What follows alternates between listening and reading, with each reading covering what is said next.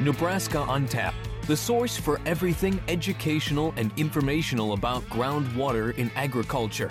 If you are an ag producer or a citizen of Nebraska, this show is made for you by the Middle Republican Natural Resource District.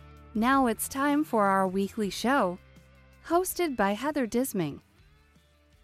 Welcome, everybody, to this week's episode of Nebraska on Tap. So, this week we are talking to Ted Tietjen. So, Ted is kind of a legend in this area because he has been involved with so many projects involving water, land, weeds. I mean, currently he's on the weed board still and he's very passionate about it. And um, he's also been heavily involved in the research center up in North Platte from the UNL TAPS.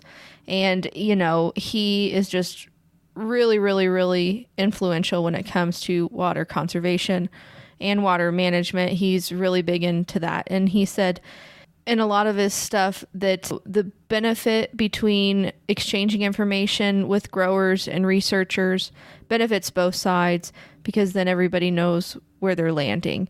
So we're going to get into an interview that I did with Ted about some of the Republican River Compact things that he had wrote on um, and then also he is very passionate about weed mitigation and invasive plants as well. So we sit down and talk to him about a few of those things. So stay tuned and we will get into that interview right now.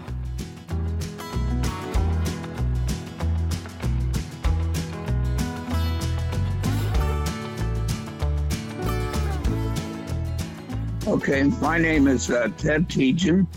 I live in Grant, Nebraska. Tell me a little bit about um, what you what kind of boards you're on right now. Okay, I currently serve on the Southwest Weed Management Board, uh, which was organized in 2018. Um, prior to that time, they were associated with the Southwest RC&D, and um, because they stopped getting federal funding, why it was probably important to convert it. Uh, the um, Southwest RC or Weed Management to uh, a 501c3. All right. And so, Ted, um, I had just talked to you a little bit about an article that I found that you wrote, uh, Why Watershed Management. And so I just uh-huh. wanted to ask you a few questions. You had mentioned here the tragedy of commons where water demands exceed what's available and to comply with the Republican River Compact. Can you tell me a little bit about what you meant? Okay. Uh, what the tragedy of the commons uh, again, it's when you have demand exceeding availability, and certainly the uh, Republican River Compact uh, would fall in that category.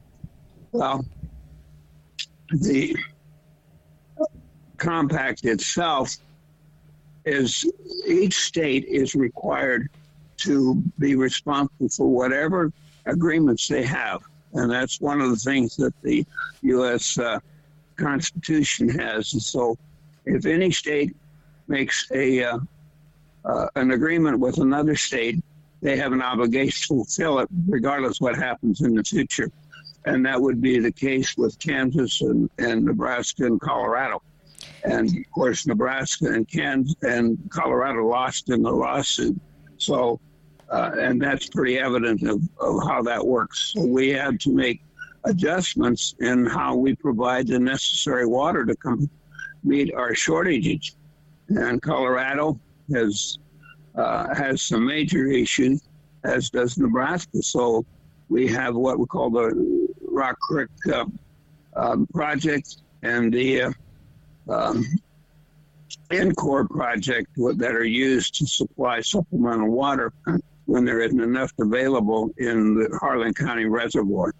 And, they, Kansas gets to store their water needs in the Harlan County Reservoir. And so if the reservoir is a certain level, um, we don't have to pump any water. If it's below a certain level, they have to start providing additional water to meet those needs. Yeah, and I see um, in the litigation settlement. Colorado got 11% of allocation, Nebraska got 49%, and Kansas got 40%. And that's uh, from an article in June 2003. Um, okay.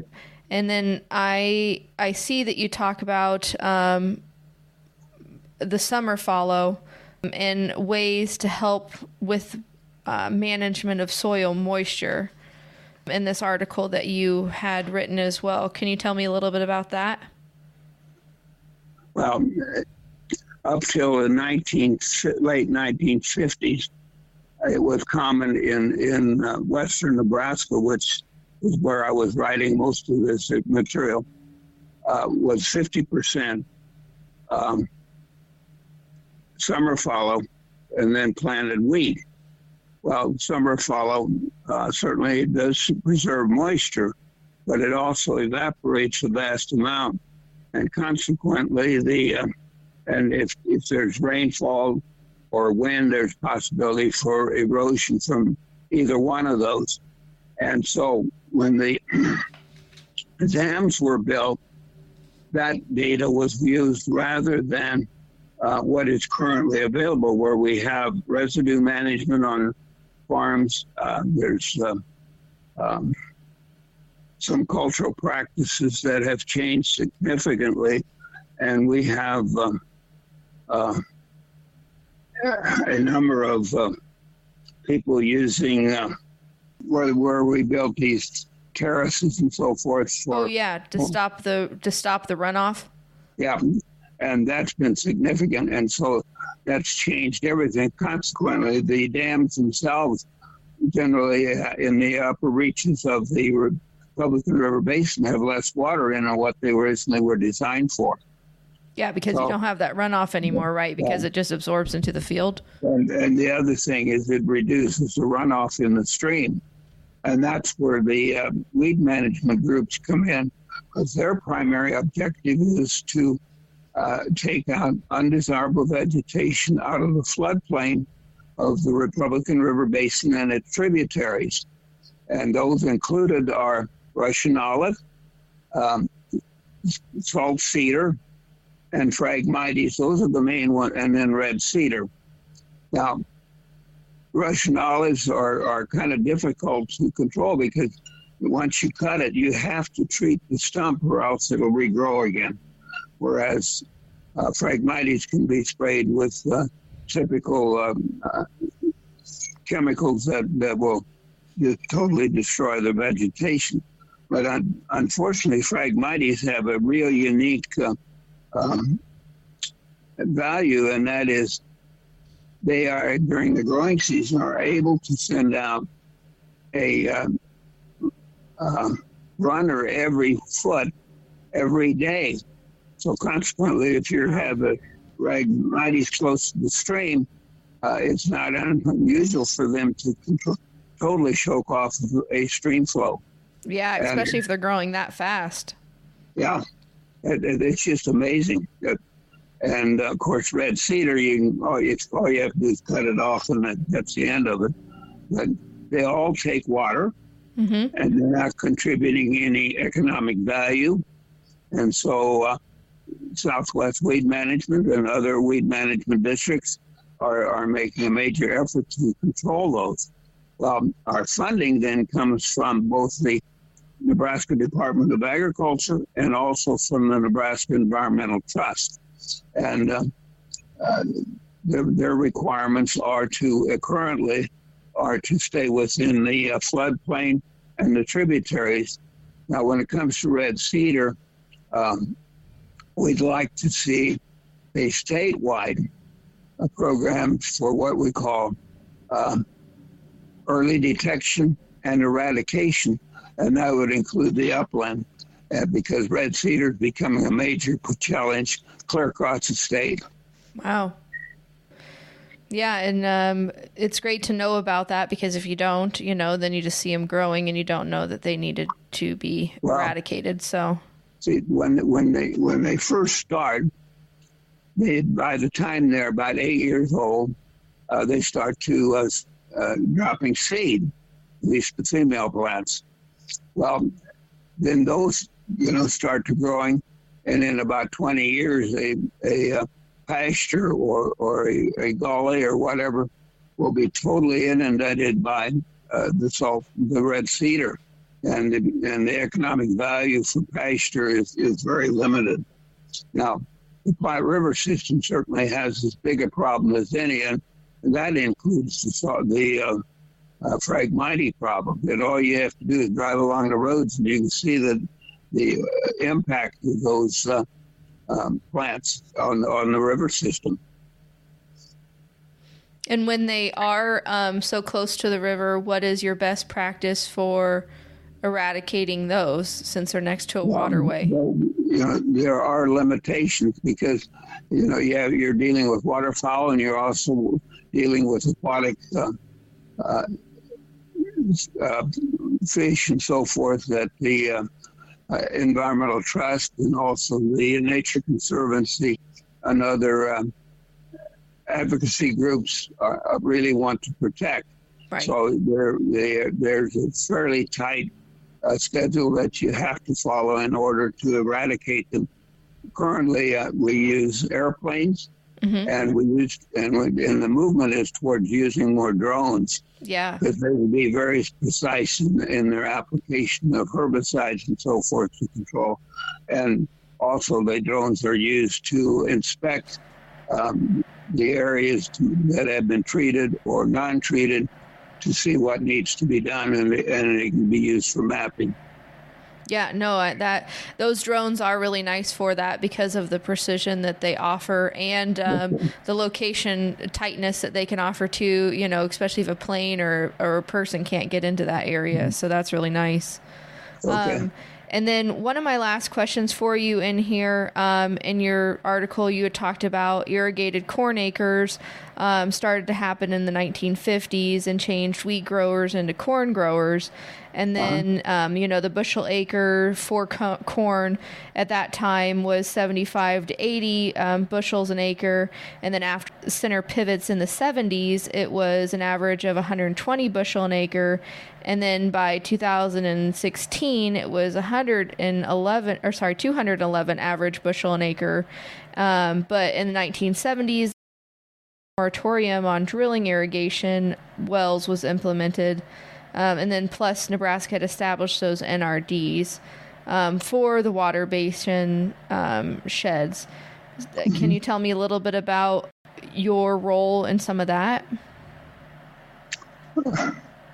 Right now, I'm involved in a study that is, deals with uh, evapotranspiration and and, and both using uh, what we call ETC, which is based with on sunlight um, measurement, and then we have the uh, normal ETR, which is relative um, evaporation, and that's where you use the open pan concept, and then you just put water in the pan, and then on a daily basis you go to work and ma- measure, see how much water is evaporated, and uh, that's what we've been using and that concept works pretty good where you have irrigation and uh, you don't have any drought stress.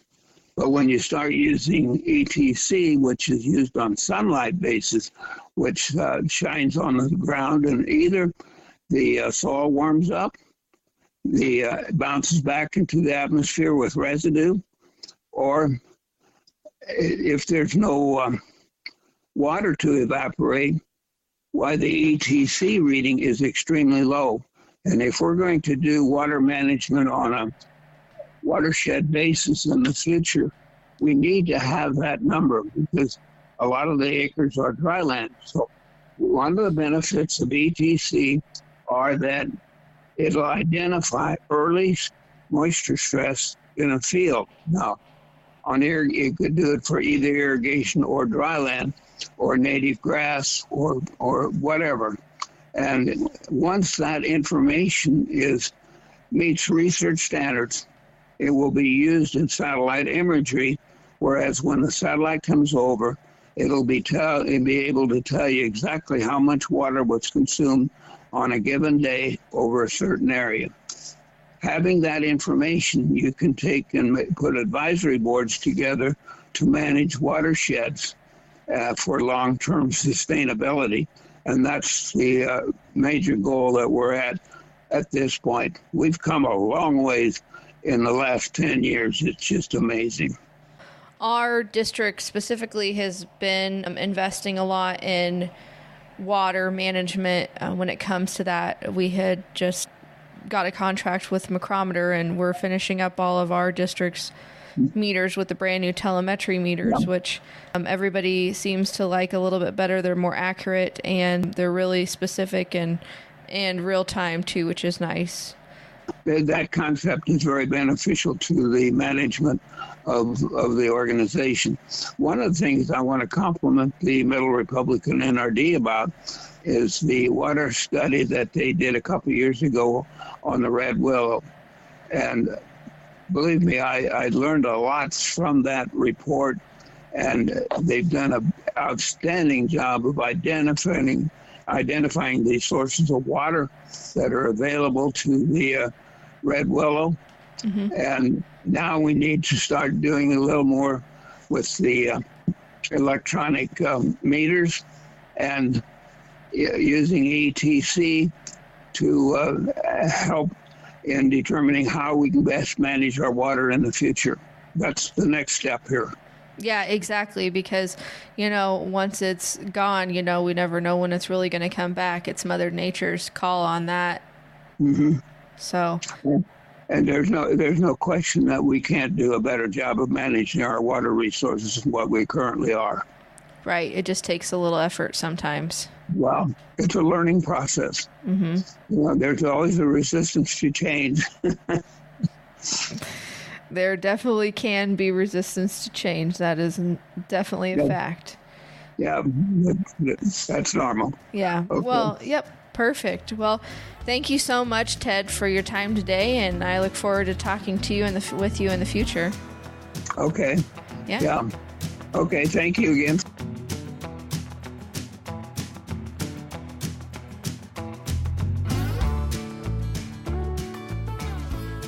All right. So thank you so much for listening to my interview with Ted. He is such a history book. I mean, he's literally been around since the NRD started, and he's clearly very passionate about it every step of the way. So thank you again for tuning in this week. We will see you again next week, and have a great one. Bye bye.